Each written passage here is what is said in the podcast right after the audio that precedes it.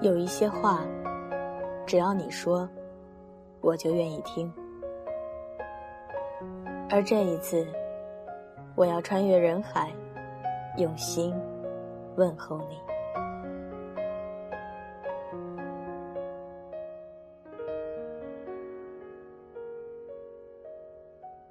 二零一五，我在这儿陪伴你每个夜晚。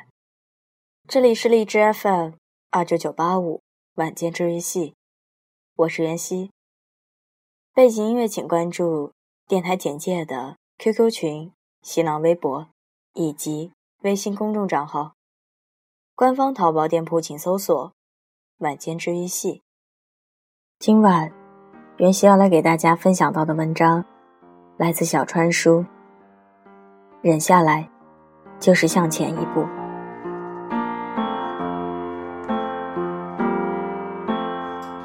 I'm sorry, you got me. I'm sorry, you got me. I'm sorry, you got me now.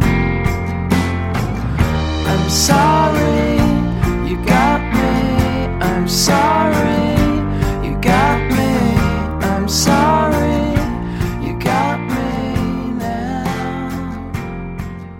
人生难免会遇到一些骂人的人，如果是不相干的，那或许你会说没素质。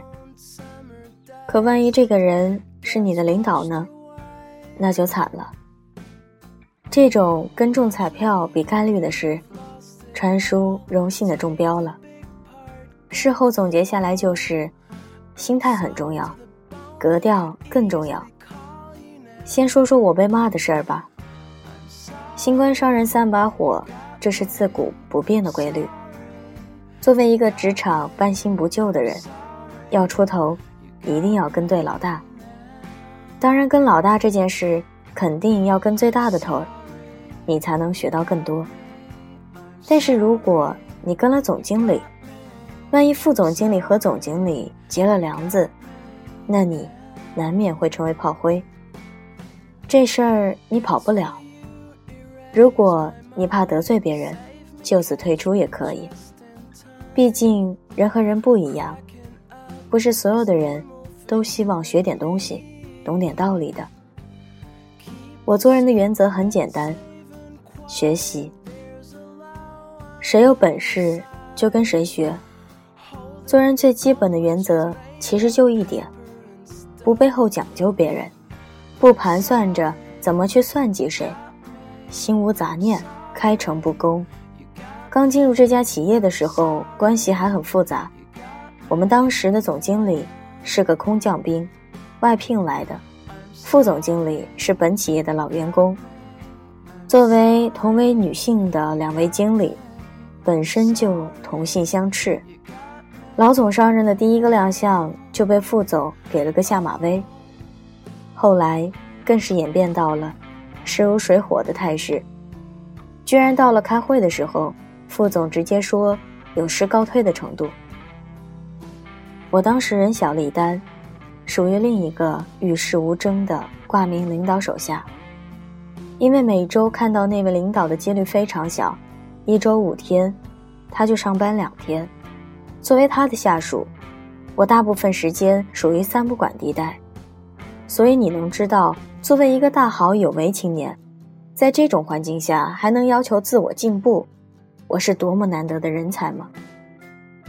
我大部分时间都只做自己会做的那么点破事儿，当然功劳都归上级，这是下属的必须素质。活很轻松，日子有点无聊。在总经理没到任的时候，偶尔还会被副总当作小弟使唤，但是因为对业务了解有限，所以我的专业水准也基本处于打杂的位置。可万万没想到，这造成了后来逼迫我成了总经理的小弟的开始。简短的来说，就是因为总经理和副总闹不和，副总严格把控着手下的兵马，总经理手底下根本就没有兵，因为他就管俩副总，现在一个副总常年不在，跟另一个又势如水火，怎么办呢？于是我就被他借调到了手下，成了他的跟班。我那时候其实说白了就是一个贴身小助理，帮忙买个咖啡，订个会议室，负责订车、联络、陪开会、陪听汇报，真的没什么实权。但是岂不知这些早就被副总怀恨在心。跟随这位总经理一年左右的时间里，我基本学会了适应他的不守时、忘事儿、随性、没有逻辑等等一系列缺点。所以如果有会议，我会提前做好每周会议通知，前一天晚上会短信通知，第二天早晨会提前半小时提醒他出门准备，之后买好早餐，打车绕路去接他。车上他边吃早饭边听我说今天的会议主要议题和内容，包括这次提案的乙方的背景资料等等。也许是因为陪开会的次数太多了，我逐渐掌握了一些业务名词，懂得了一些业务上的事情。但是这么一位不那么靠谱的老总，管理能力又有限，而且传言副总在集团里有熟人，所以于是公司里各种推荐将他扳倒。总之就是董事长非酒失兵权，一顿饭就把他从总经理的位置撇了出去，去集团业务部门做副总了。虽然抬头变了，但是工资没少，他也就欢天喜地的告别烂摊子走了。对于他调走没能把我带上，我还有点小愤怒。后来想想自己的能力还没到那个份上，而且他自己都自身难保，又怎么可能顾及到我呢？所以我也只能自求多福，接管总经理一职的是位男性，来了三天，基本上都是打个照面之后看不见人，躲进会议室和副总经理开了很多对谈会，之后就是找总裁争取福利、改制度，忙得热火朝天。几乎每个下属都找了谈话，唯独我和另外一个销售总监，算是前总经理留下来的人，没谈过。看来这是要杀鸡给猴看的节奏啊！虽然惶惶不可终日，但是该做的事儿还是得做。总经理和副总在密谋商讨杀谁的时候，我已经紧张万分。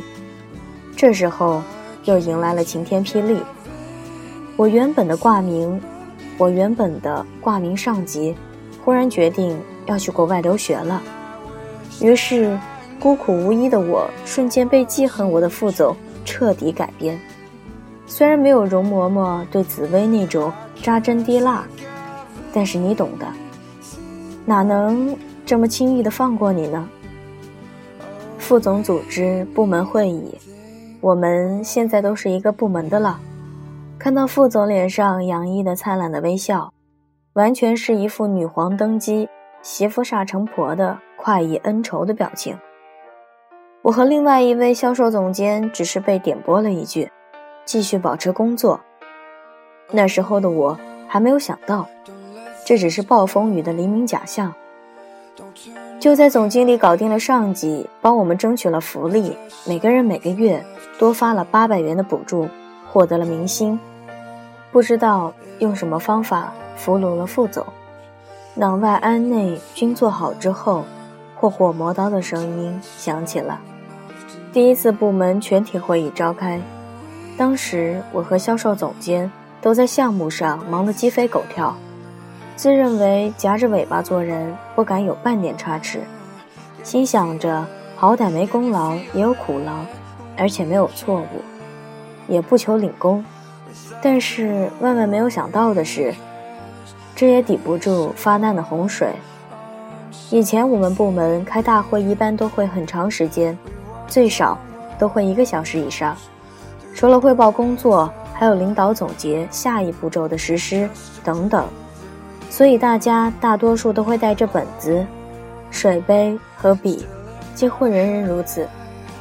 那天的会议很出奇，基本上以副总为首的下属都只带了本子和笔去，就好像接到了临时通知一样。我当然是不知道的，带了一个水杯去。万万没想到，这会成为发难的第一个跑回。总经理第一次正式闪亮登场，简单回顾了一下他上任以来做的事情，包括争取福利等等。之后突然说了一句，我个人的原则呢，是不开常会，不开大会，所以我的会议是绝对不允许有人带着水杯参会的，让人觉得这好像是一个国企一样。这忽然的发难让我有点懵，我环顾四周发现，诶，怎么就我一个人带了杯子呢？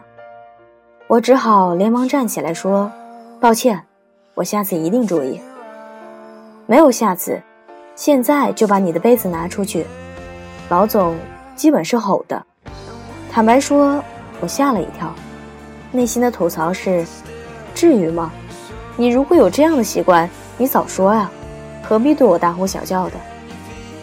可盛命难违，我只能灰溜溜地拿着杯子出门，走到前台先寄存一下，但是多少内心还是有情绪在的。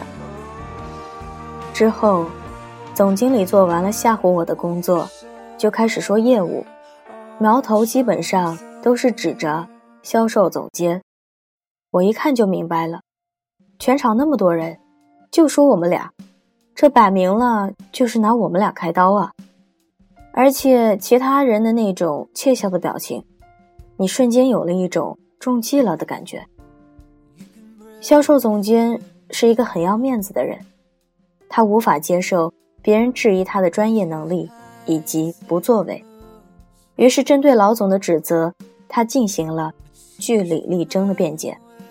于是两位男性的争执进入到了白热化的程度。当然总经理也是不吃素的，毕竟他也是做销售出来的，有很强的专业能力。几句切中要害的诘问就让销售总监卡住，之后就是一连串的反问，最后销售总监以冷脸、消极、嘲讽来抵抗。我一看，这是要辞职的节奏啊。果不其然，会议其实就是我和销售总监的批斗大会。宣布解散后，我们俩被留下。老总将大会上压抑的怒火又挑起来，反复质问总监，你的工作是什么？你做了什么？你发挥的作用为什么我没有看到呢？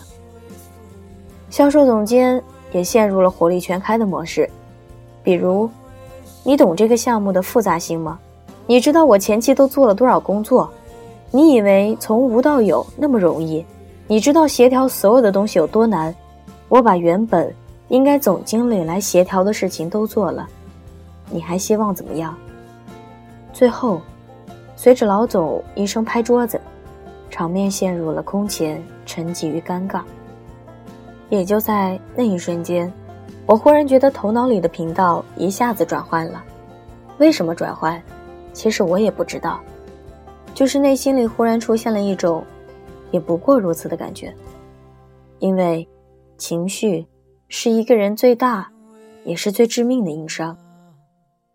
如果你遇到一个比较容易情绪化的老总，无非只能证明两点：第一，他没把你当外人；第二，他的专业水准其实没有你想的那么厉害，因为让人服你靠的是管理才能、专业能力，而不是比谁的嗓门大。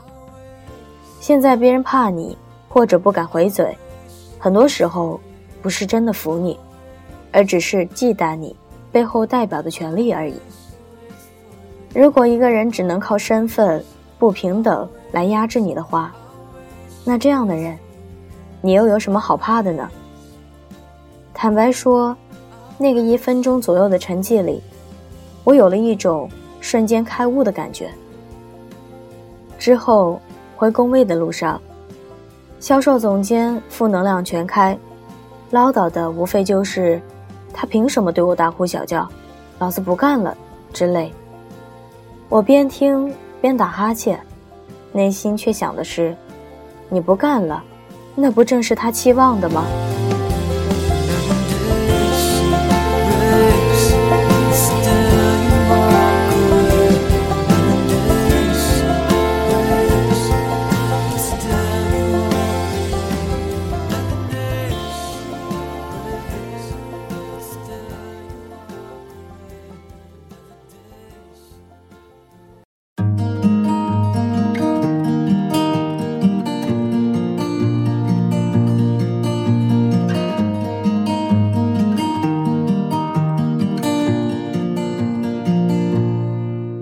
？I bet my life you've heard this all before.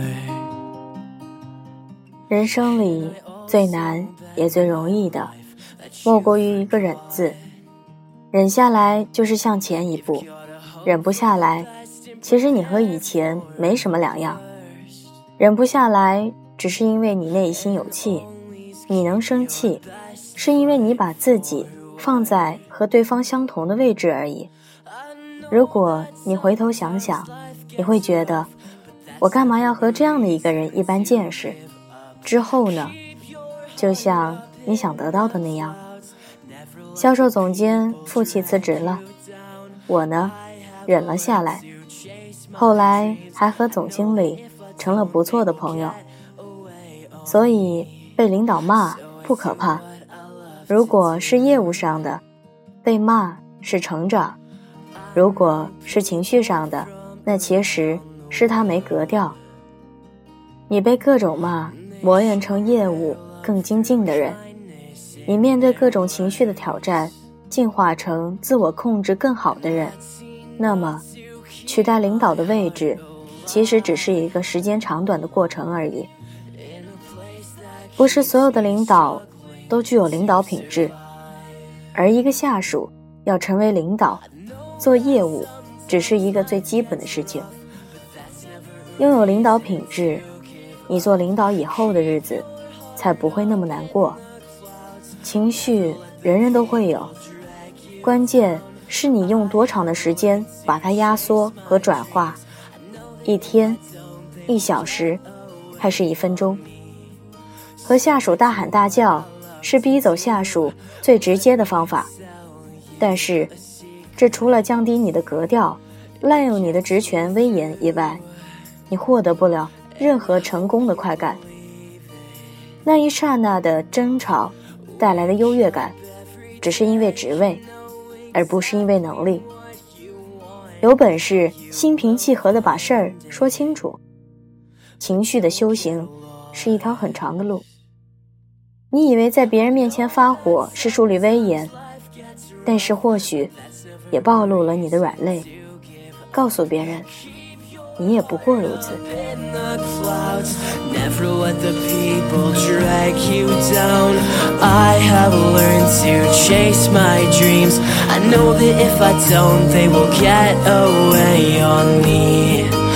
I do what I love to do.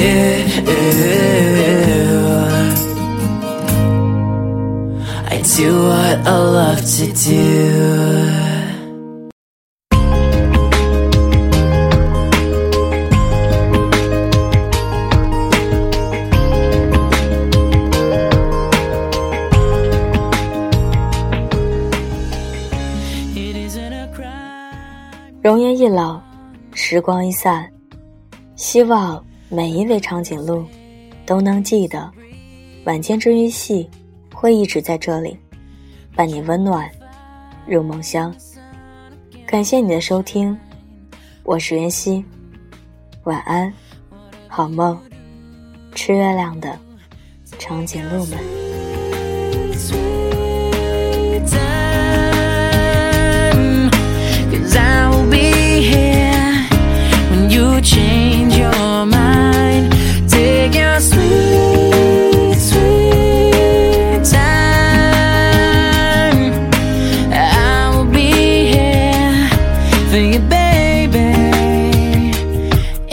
Time.